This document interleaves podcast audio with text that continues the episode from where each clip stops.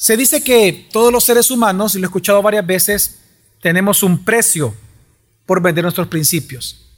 Algunos puede ser una medicina, para otros puede ser un celular, para otros puede ser mil dólares, para otros puede ser millones.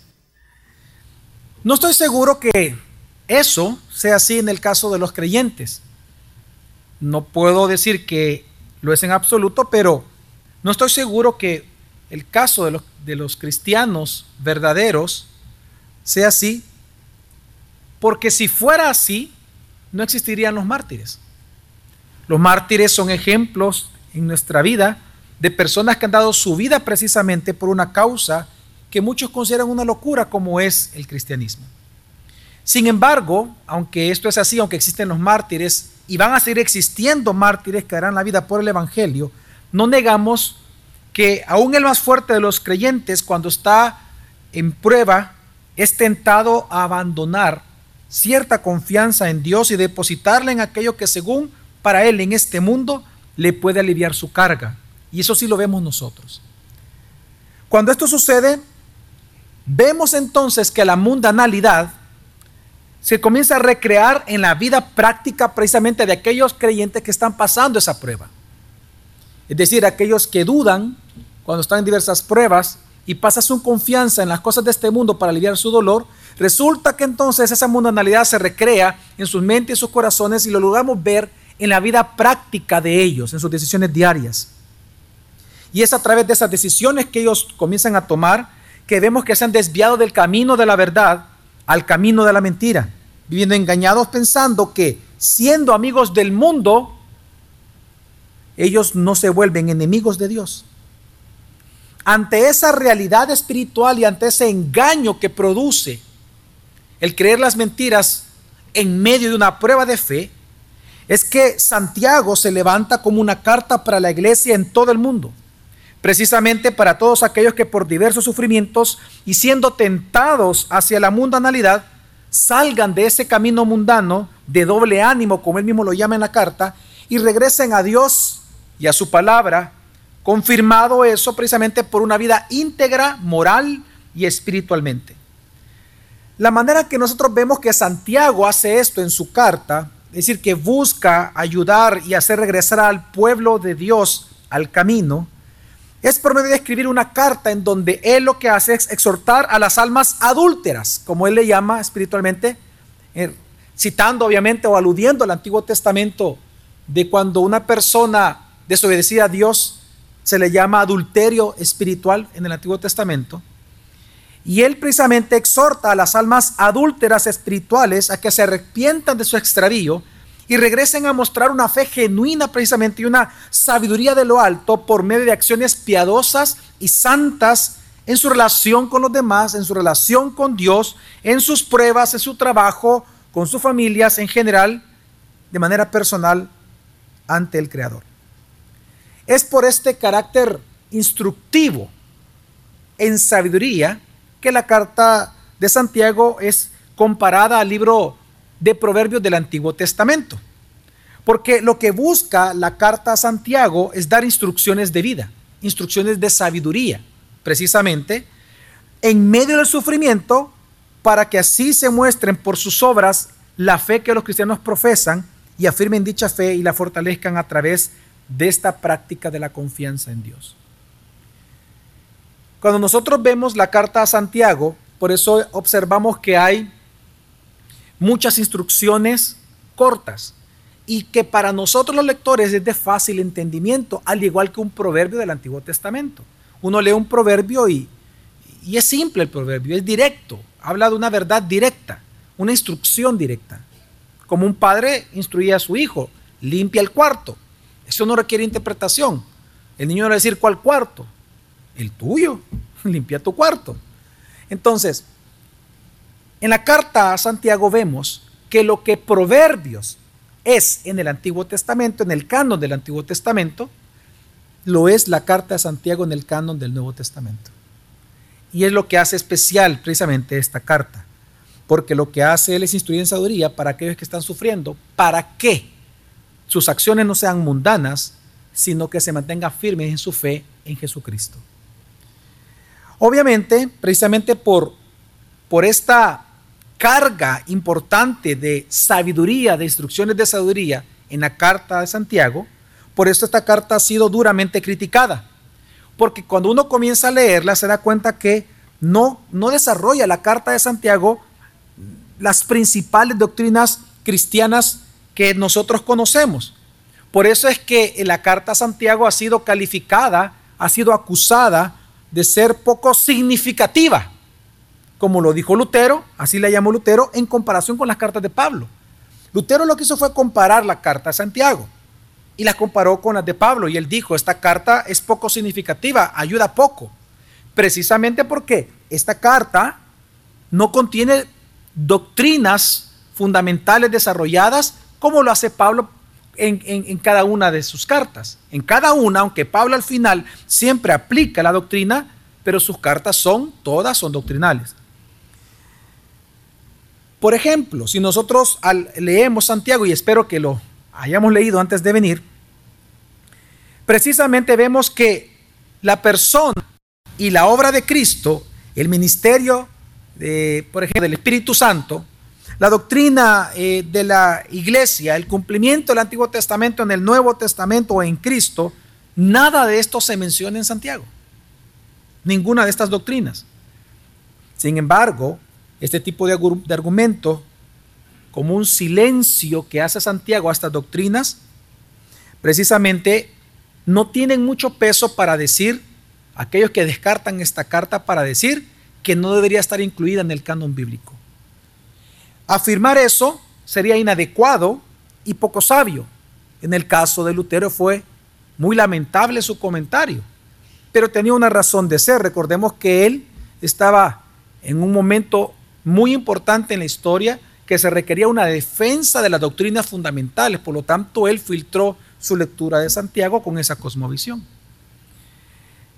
Ahora, si nosotros vemos la carta de Santiago per se, observamos que sí menciona a Jesús explícitamente, dos veces nada más. En el versículo 1 y en el capítulo 2, versículo 1. Pero acerca de temas doctrinales como la persona y la obra de Cristo, eh, como les decía, el misterio del Espíritu Santo, ninguno precisamente de estos temas se menciona en Santiago, pero no tiene por qué hacerlo Santiago.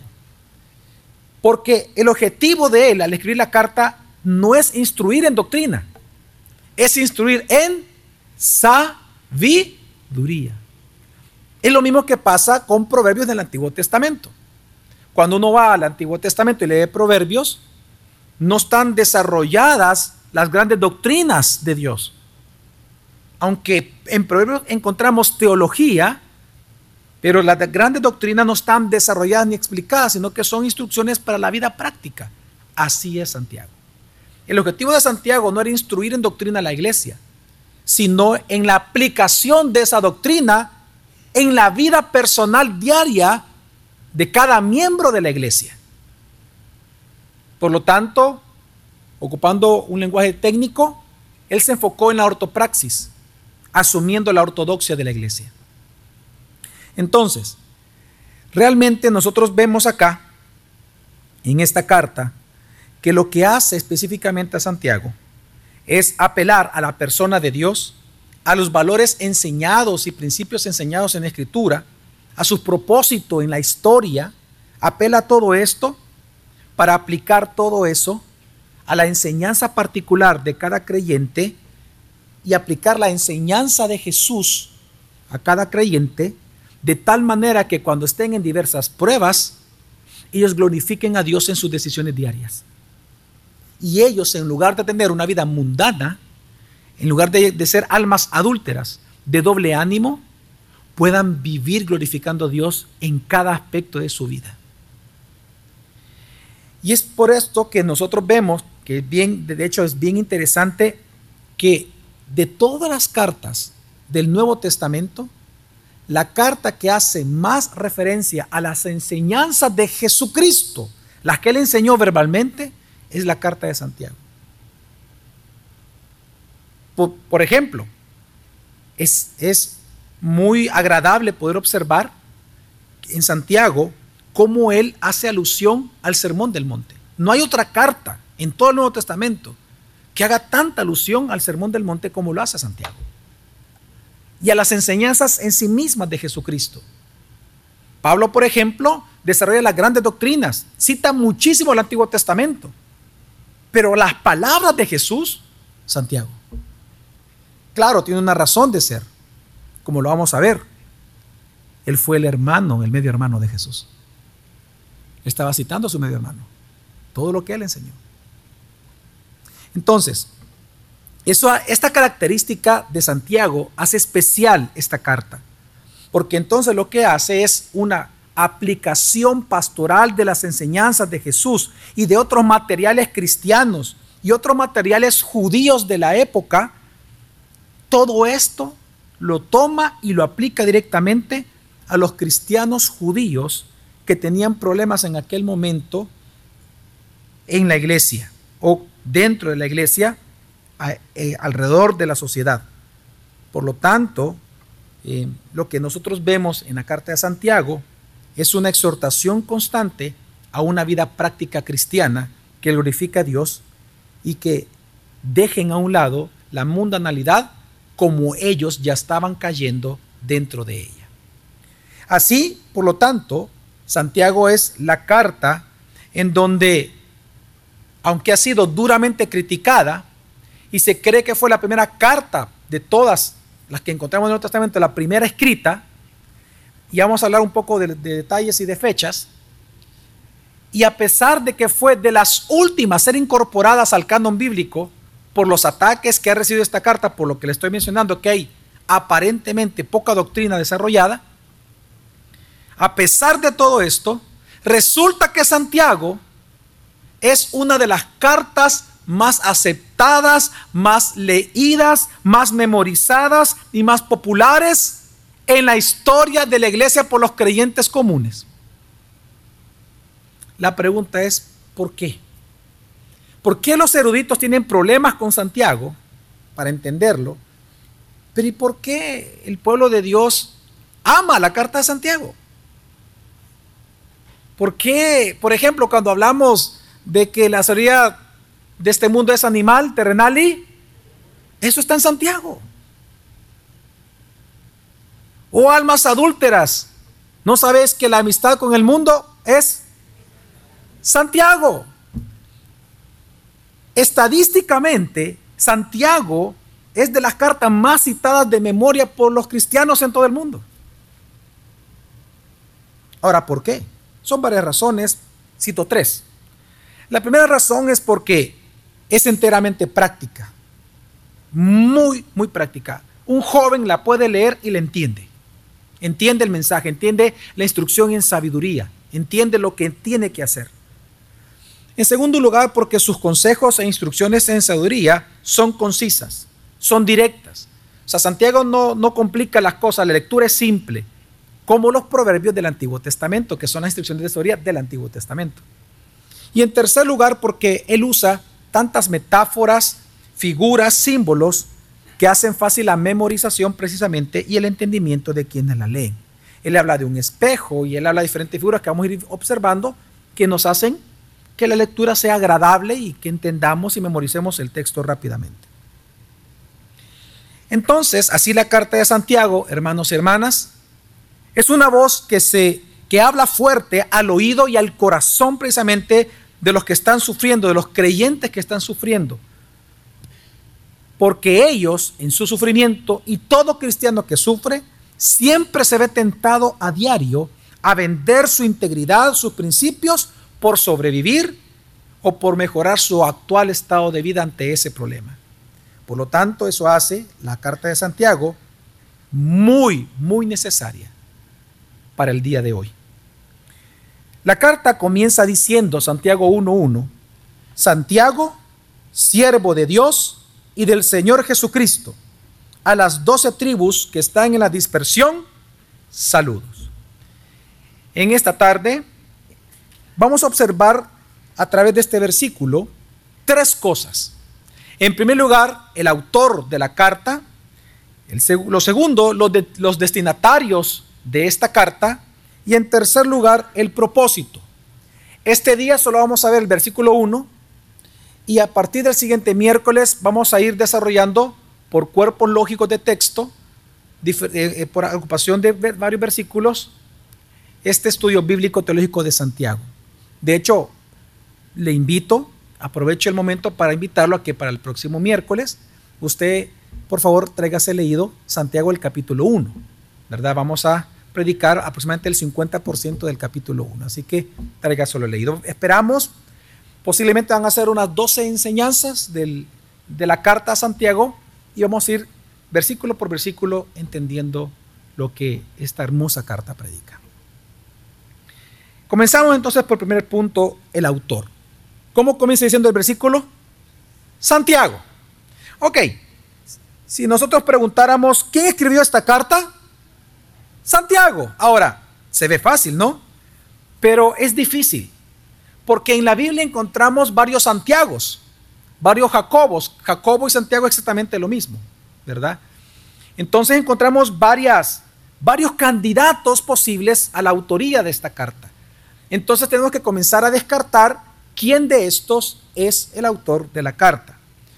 Uno de estos candidatos es alguien llamado Santiago, hijo de Alfeo, que aparece él, bien, bien interesante, él aparece en la lista precisamente de los apóstoles de Jesús, de los doce. Esto usted lo puede encontrar en Mateo 10, versículo 3, en Marcos 3, 18, en Lucas 6, 15 y en Hechos 1, 13 se le llama Santiago hijo de Alfeo, pero no se le considera a él el autor de esta carta porque solo se le menciona su nombre como dentro de la lista de los apóstoles, sin embargo nunca más se vuelve a mencionar por alguna obra especial que él haya hecho o que la iglesia misma lo haya considerado a él como una autoridad. Como tal, me refiero, de lo que él realizó o escribió, no se conoce nada, ni siquiera en la escritura, ni fuera de la escritura.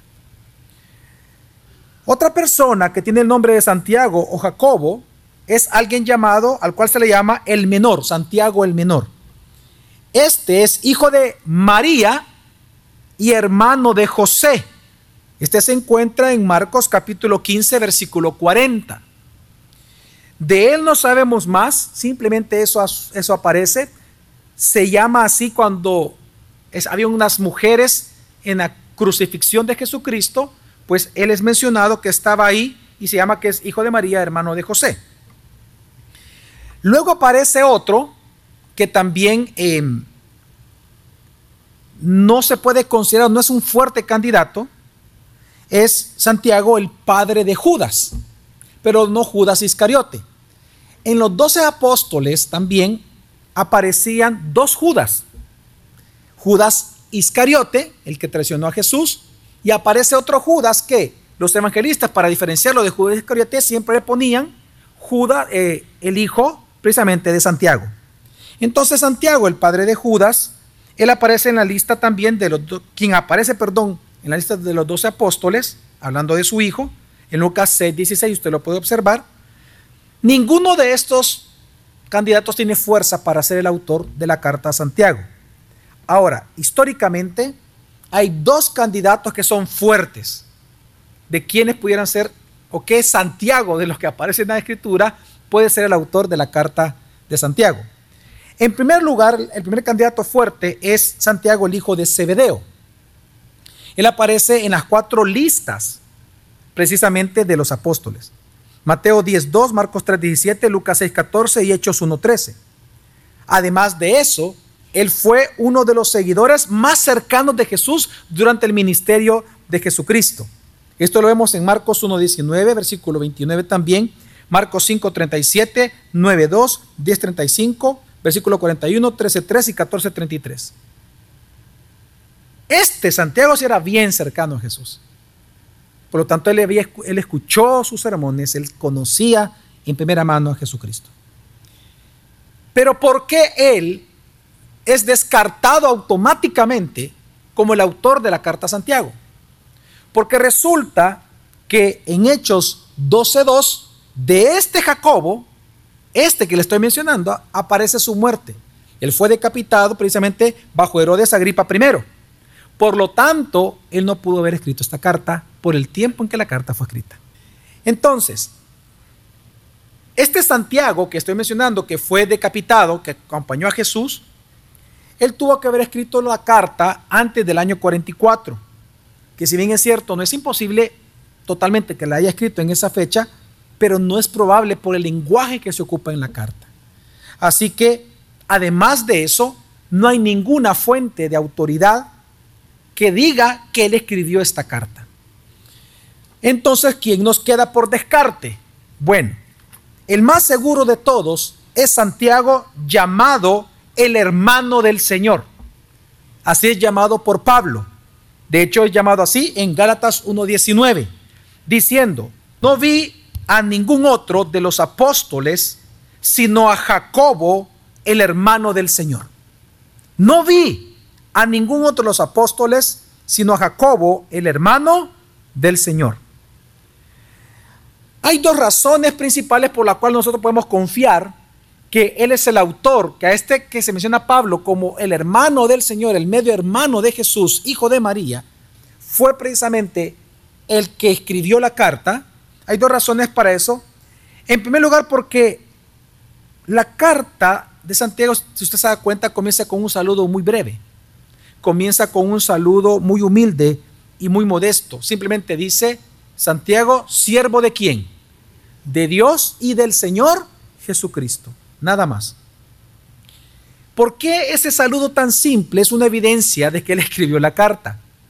Porque para poder saludar así, él tenía que haber sido muy conocido por todos los cristianos. Es muy conocido que cuando una persona escribía, y si él no era reconocido, él tenía que explicar quién estaba escribiendo. Bueno, lo vemos a Pablo en sus inicios, ¿no? Explicando, justificando, defendiendo su apostolado, porque estaba siendo cuestionado. Pero este autor tendría que haber sido bien conocido entre los judíos, convertidos al cristianismo. Entonces, por eso es que él solo pone Santiago, el siervo del Señor. Ah, Santiago, sí, Santiago. Ya todos, todos sabían, los que no sabemos somos nosotros. Pero ellos sí sabían, los oyentes originales reconocían perfectamente quién era el autor de la carta.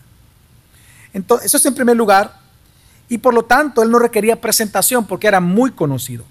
Encontramos en Marcos capítulo 6, versículo 3, Mateo 13, 55, que se hace referencia a este Santiago precisamente como el medio hermano de Jesús, hijo de María y de José. Y en segundo lugar, ¿por qué podemos confiar que este es el autor de la carta? Bueno, porque la falta de evidencia bíblica con respecto a los demás, bíblica y extra bíblica con respecto a los otros candidatos, hace la fuerza de que precisamente eh, hermenéutica de que él es el escritor de esta carta. Después del nacimiento de Jesús, hermanos y hermanas, José y María tuvieron más hijos. Eso debemos de reconocerlo. Por ejemplo, en Lucas 2, versículo 7, Lucas llama a Jesús el primogénito de María. ¿Qué implica que le llame el primogénito? Él está diciendo que después de Jesús tuvo muchos más. Porque si no dijera el único. Dice el primogénito. Luego nosotros encontramos en Mateo 12, Marcos 3, Lucas 8, Juan capítulo 2, es decir, los cuatro evangelios hablan de los hermanos de Jesús, hijos de María, madre de Jesucristo. Y habla de que son hermanos de él. Por ejemplo, en Mateo 13 y Marcos 6 se da una lista de algunos de estos medio hermanos de Jesús. El primero que aparece, ¿quién cree ustedes que aparece? Santiago, Jacobo o Santiago. Luego aparece José, Simón y Judas.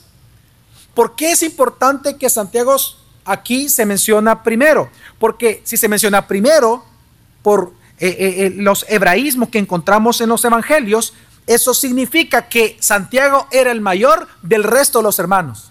¿El primogénito quién era? El mayor de todos. Jesús. ¿Y el segundo? Santiago.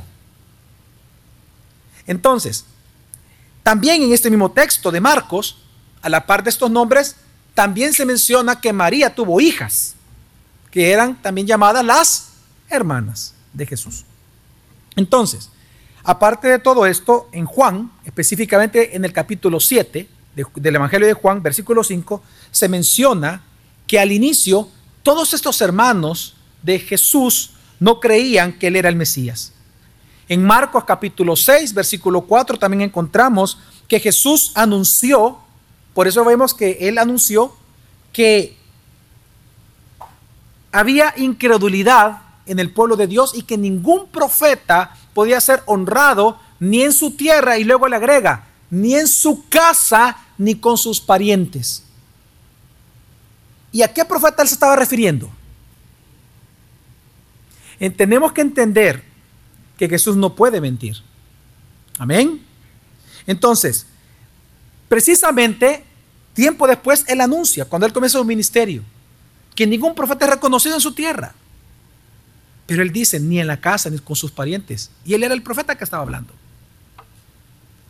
Y esto es confirmado por otros evangelios que los hermanos hubo un tiempo durante el ministerio de Jesús, ellos no creían que Jesús era el Mesías. Es más, en Marcos capítulo 6, versículo 4, perdón, en Marcos 3, Marcos 3, versículo 21, tanto los hermanos de Jesús, acompañados por María, dice Marcos, ellos pensaban que Jesús estaba loco, que estaba, dice la escritura, fuera de sí, que es un eufemismo, la palabra es loco. Por eso es que ellos fueron a buscarlo. En Marcos 13 ellos van a buscarlo porque la casa estaba golpada, Jesús estaba enseñando, entonces se preocuparon, su familiar. hombre, está fuera de sí, vamos a buscarlo, saquémoslo de ahí, lo van a linchar.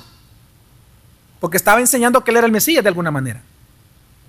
Entonces, estaba tan lleno que los hermanos no pudieron entrar ni María.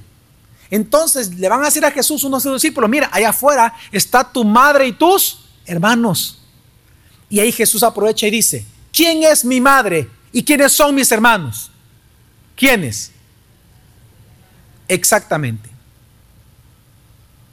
Los que hacen la voluntad. Entonces, en ese momento ellos no eran convertidos, obviamente. Jesús no había muerto ni resucitado. Ellos no creían que Él era el Mesías. Entonces, pero ya en Hechos capítulo 2, versículo 11, se nos dice que en el día de Pentecostés pasó algo interesante. Específicamente 3 al 14, yo lo leo, dice, cuando hubieron entrado en la ciudad, subieron al aposento alto donde estaban hospedados. Pedro, Juan, Jacobo o Santiago y Andrés, Felipe y Tomás, Bartolomé y Mateo, Jacobo o Santiago, hijo de Alfeo, Simón el celote y Judas, hijo de Jacobo o Santiago.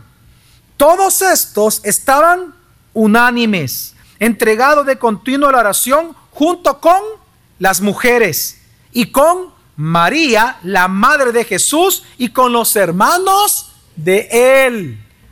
Ahí estaban en Pentecostés. Ahora, detengamos por un momento.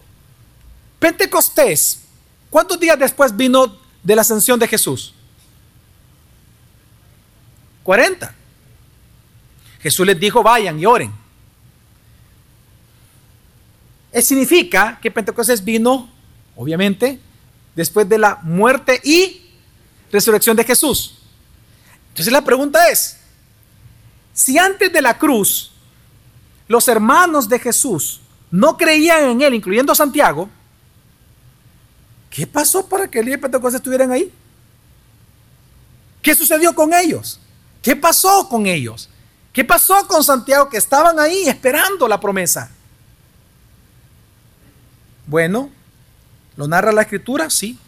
En primera de Corintios 15, cuando Pablo está hablando de la resurrección de Jesucristo, y él habla de que Jesucristo ya resucitado se le apareció a más de 500, oiga el orden que Pablo con respeto presenta a quienes también Jesús se le apareció. Y dice, yo lo leo, 1 Corintios 15, 7. Después se apareció a Jacobo, a Santiago y luego a todos los apóstoles. Lo pone de primero al hermano de Jesús. Ahora, esto tiene una razón de ser que ya voy a explicar en un momento. El respeto que Pablo le tenía a este hermano de Jesús, a Santiago, por la posición que éste llegó a tener. Entonces, precisamente cuando viene Jesús y se presenta a los más de 500, Pablo dice, luego se presenta a Santiago, a él solito, y luego a los apóstoles. Lo ve a Jesús resucitado, ahí estaba esperando la promesa. Ya creía que él era el Mesías. Hoy estaban esperando la promesa. Precisamente la, la razón por la cual Pablo se le apareció, perdón, narra la aparición de Jesús delante de Jacobo y usted ve como una mención especial de Pablo hacia Santiago, es por lo que Santiago llegó a convertirse después de su conversión.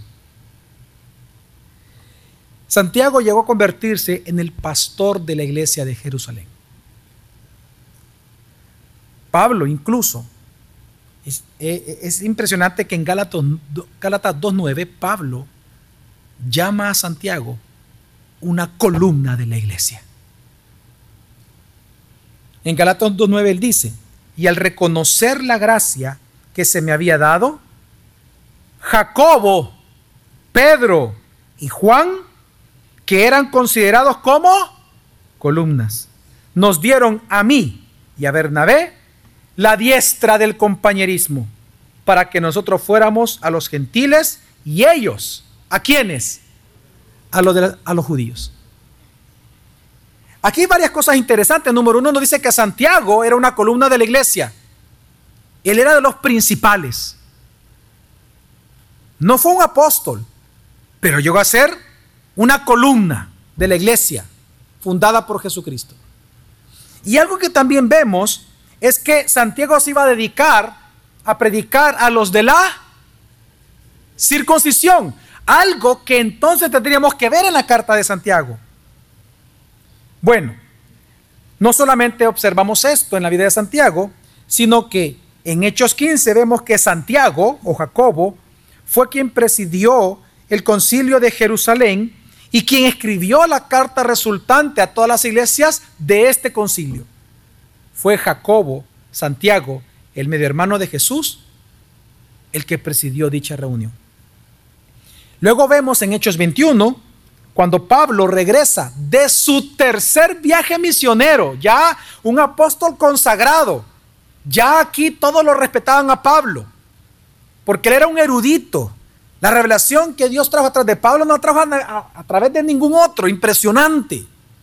Ya consagrado como apóstol, tercer viaje misionero, todo el mundo reconocía a Pablo.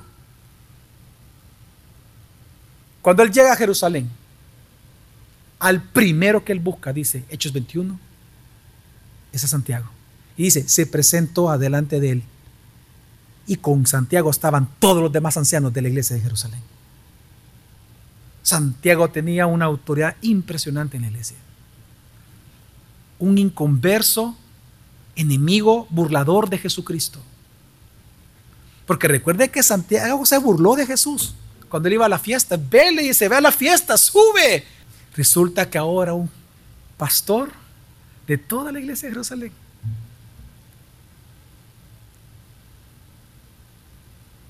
un siervo, un esclavo de Jesucristo, su medio hermano.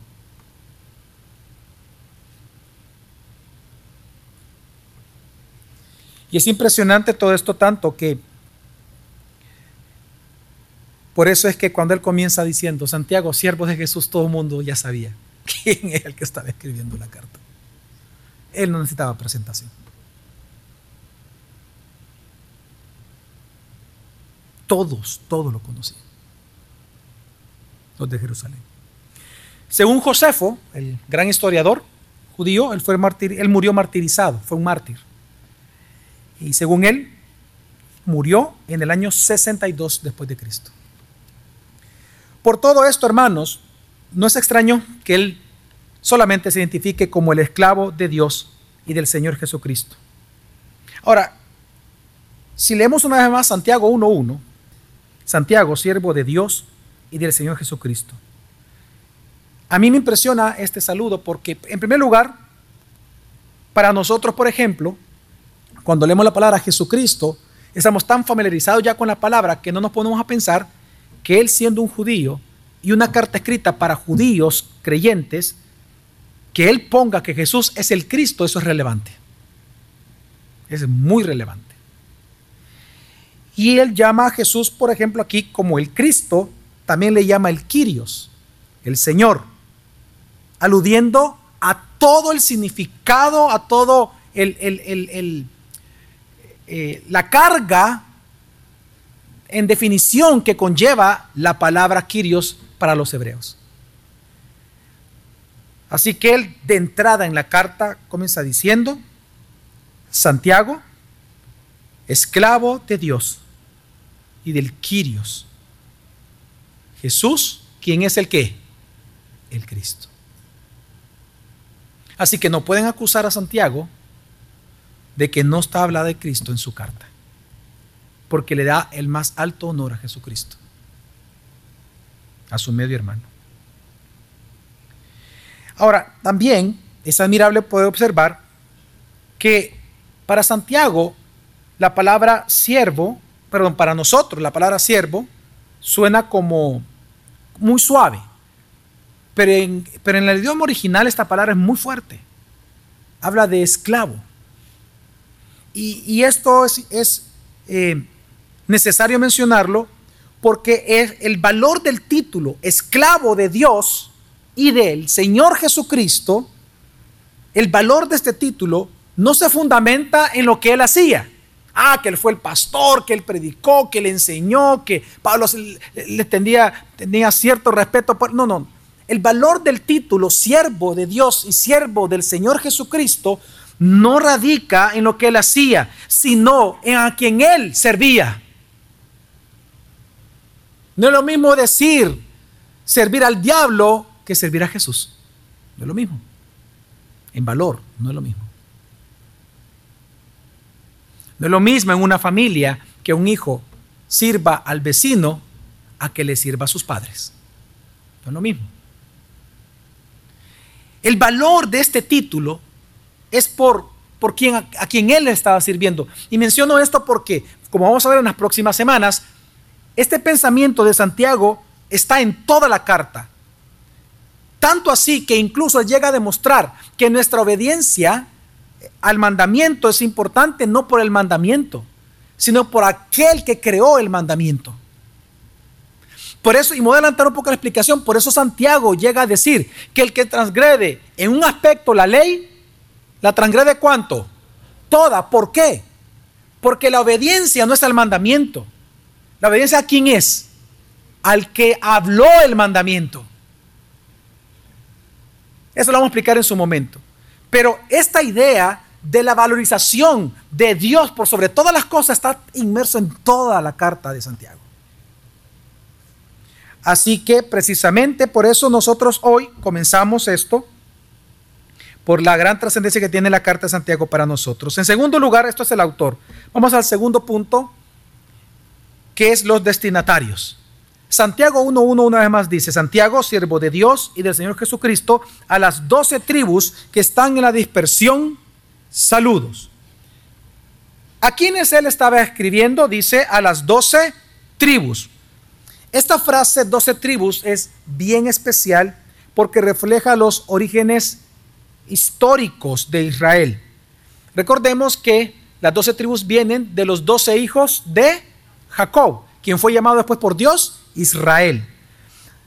Recordemos que ellos formaron una sola nación, Dios les permite entrar a la tierra prometida, les, les da al rey David, luego a Salomón, pero luego de Salomón, por su pecado y por varias situaciones pecaminosas que sucedieron, el reino se divide en dos. De por sí ya hubo una división, pero no fue sino hasta que vinieron los asirios y los babilonios y se los llevan al exilio, que las doce tribus estaban por todo el territorio de estos dos grandes imperios. En ese entonces, en, durante eh, esta dispersión por, el, por, por este exilio, el Señor comienza a levantar profetas, la era profética, este espacio profético. Y levanta profetas y a través de los profetas Él comienza a prometer que a todos estos dispersados, a las tribus dispersadas de Israel, Él las volvería a reunir en Él a través de un profeta y un Mesías que Él comenzó a prometer. Entonces, esto lo encontramos nosotros en Ezeías 11, Jeremías 31, Ezequiel 37, Zacarías 10, entre otros textos, en donde Dios comienza a decir que a las tribus dispersadas Él las volvería a reunir en el profeta, Mesías y Rey prometido por Él, por los mismos profetas. Por lo tanto, ellos estaban esperando a este Mesías, a este Rey, a este Salvador, que reuniría a las doce tribus. Entonces, esta frase, doce tribus, si, todos los judíos la conocen. Todas las personas tenían entendimiento a qué se refería. Y más cuando escribe a las doce tribus que están en la dispersión. Ahora bien, ya en el Nuevo Testamento, porque la pregunta es, ¿acaso Dios logró esto, reunir las doce tribus? Eso que él prometió por los profetas. En el Nuevo Testamento vemos que la elección de los doce apóstoles por parte de Jesús él a través de esta elección sugiere que Jesús creó en ese momento a este Israel escatológico anunciado en el Antiguo Testamento. Fue con la elección de los doce. ¿Cómo lo sabemos? Bueno, en Mateo 19, versículo 28, Jesús dijo esto, y Jesús les dijo, en verdad os digo, que vosotros que me habéis seguido, es decir, a los doce, en la regeneración cuando el Hijo del Hombre se siente en el trono de su gloria, os sentaréis también sobre doce tronos para juzgar a quienes, a las doce tribus de Israel. Es decir, que es con esta elección de los doce apóstoles que se sugiere que Jesús creó a este Israel escatológico. En otras palabras, aquel profeta, aquel rey y aquel Mesías que iba a reunir a las doce tribus dispersas es Jesús. Ya en el libro de Apocalipsis por eso encontramos que Juan escribió o describe al pueblo de Dios, pero de los últimos días, el pueblo de los últimos días, en términos de 12 mil personas extraídas de cada una de las doce tribus. Esto usted lo encuentra en Apocalipsis 7. Ahora bien, y dice que de las doce tribus, y de la Jerusalén celestial, también habla él en Apocalipsis, y la define a esta ciudad celestial con doce puertas en las cuales, dice Apocalipsis 21, fueron escritos los nombres de las doce tribus de Israel. ¿Qué significa eso? Bueno, que entonces Santiago al escribir, ya como creyente, judío, conocimiento de todo esto, ya Santiago entonces al escribir las doce tribus, se refiere a los judíos cristianos que como parte del pueblo de Dios de los últimos días están dispersos. Y esto es impresionante, porque recordemos que ya el pueblo de Dios en el Nuevo Testamento es la unión entre los judíos que se estaban convirtiendo y todos los gentiles. Entonces, pero recordemos, Pablo, cuando leímos, Pablo llega a decir en Gálatas que Jacobo Santiago fue escogido por Dios para predicarle a quienes? A los judíos.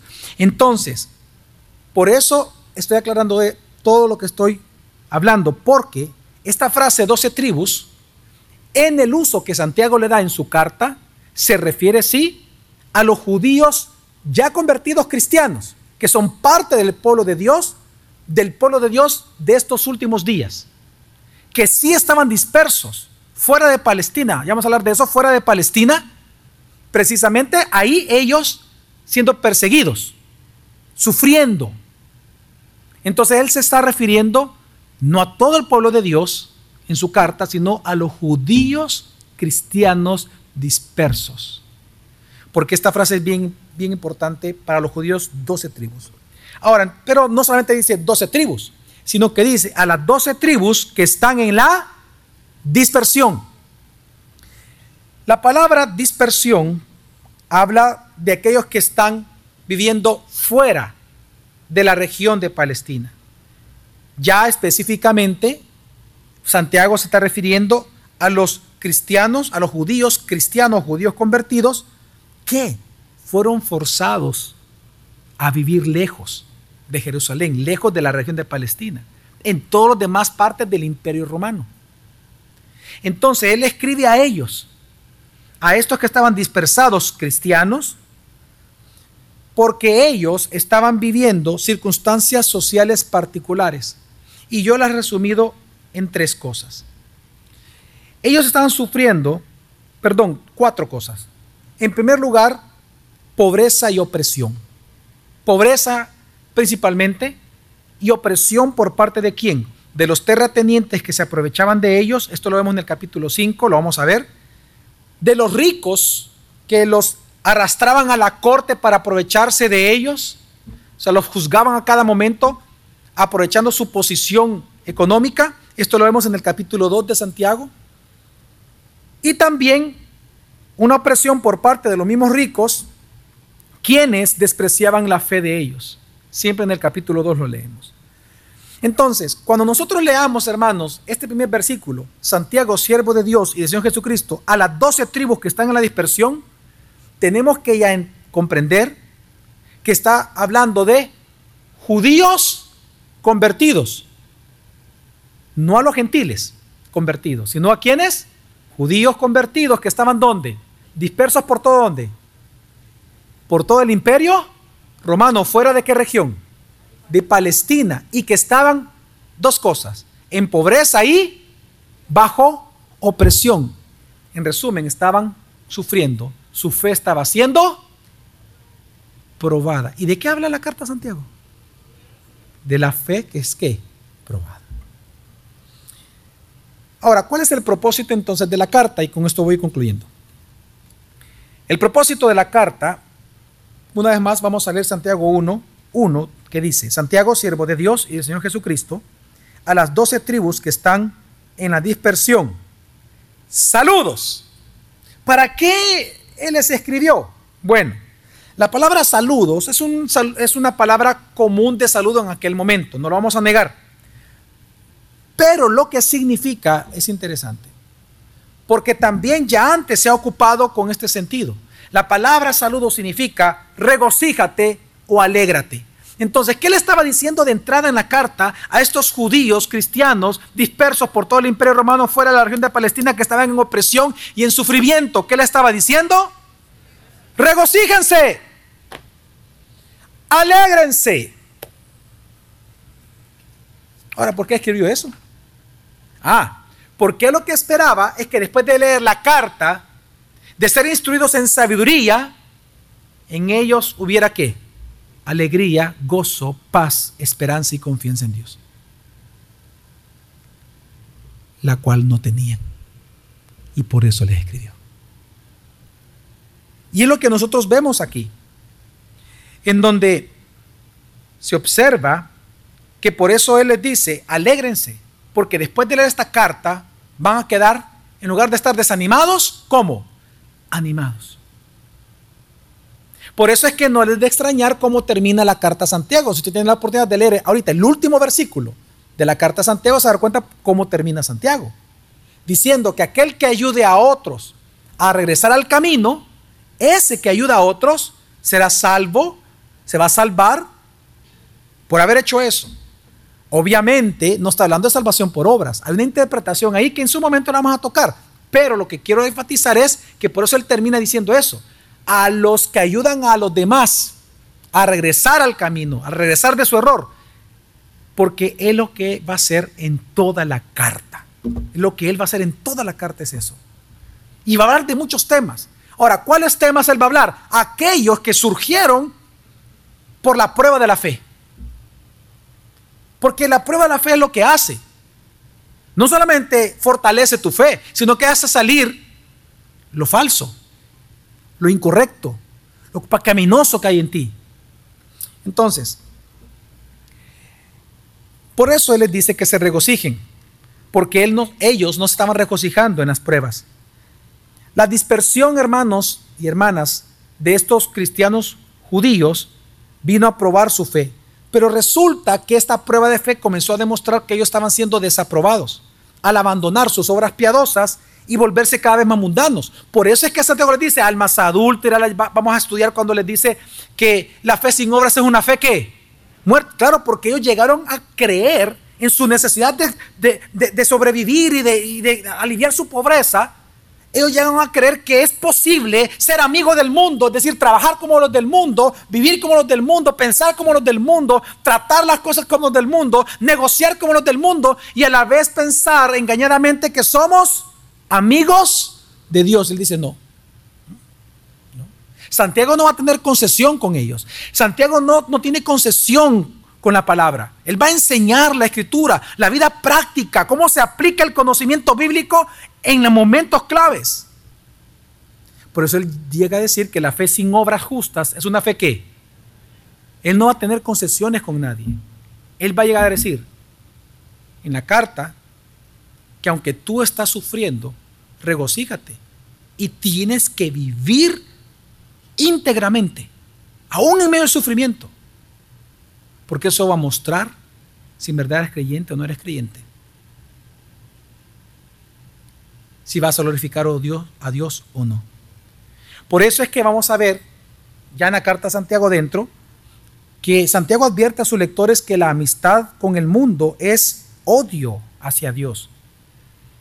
Él incluso va a llegar a decir, y lo vamos a ver dentro de dos miércoles, que un componente de la verdadera religión cristiana es la pureza y la irreprochabilidad de nosotros y que por lo tanto debemos de no contaminarnos con el mundo, lo que nosotros llamamos pecado de mundanalidad.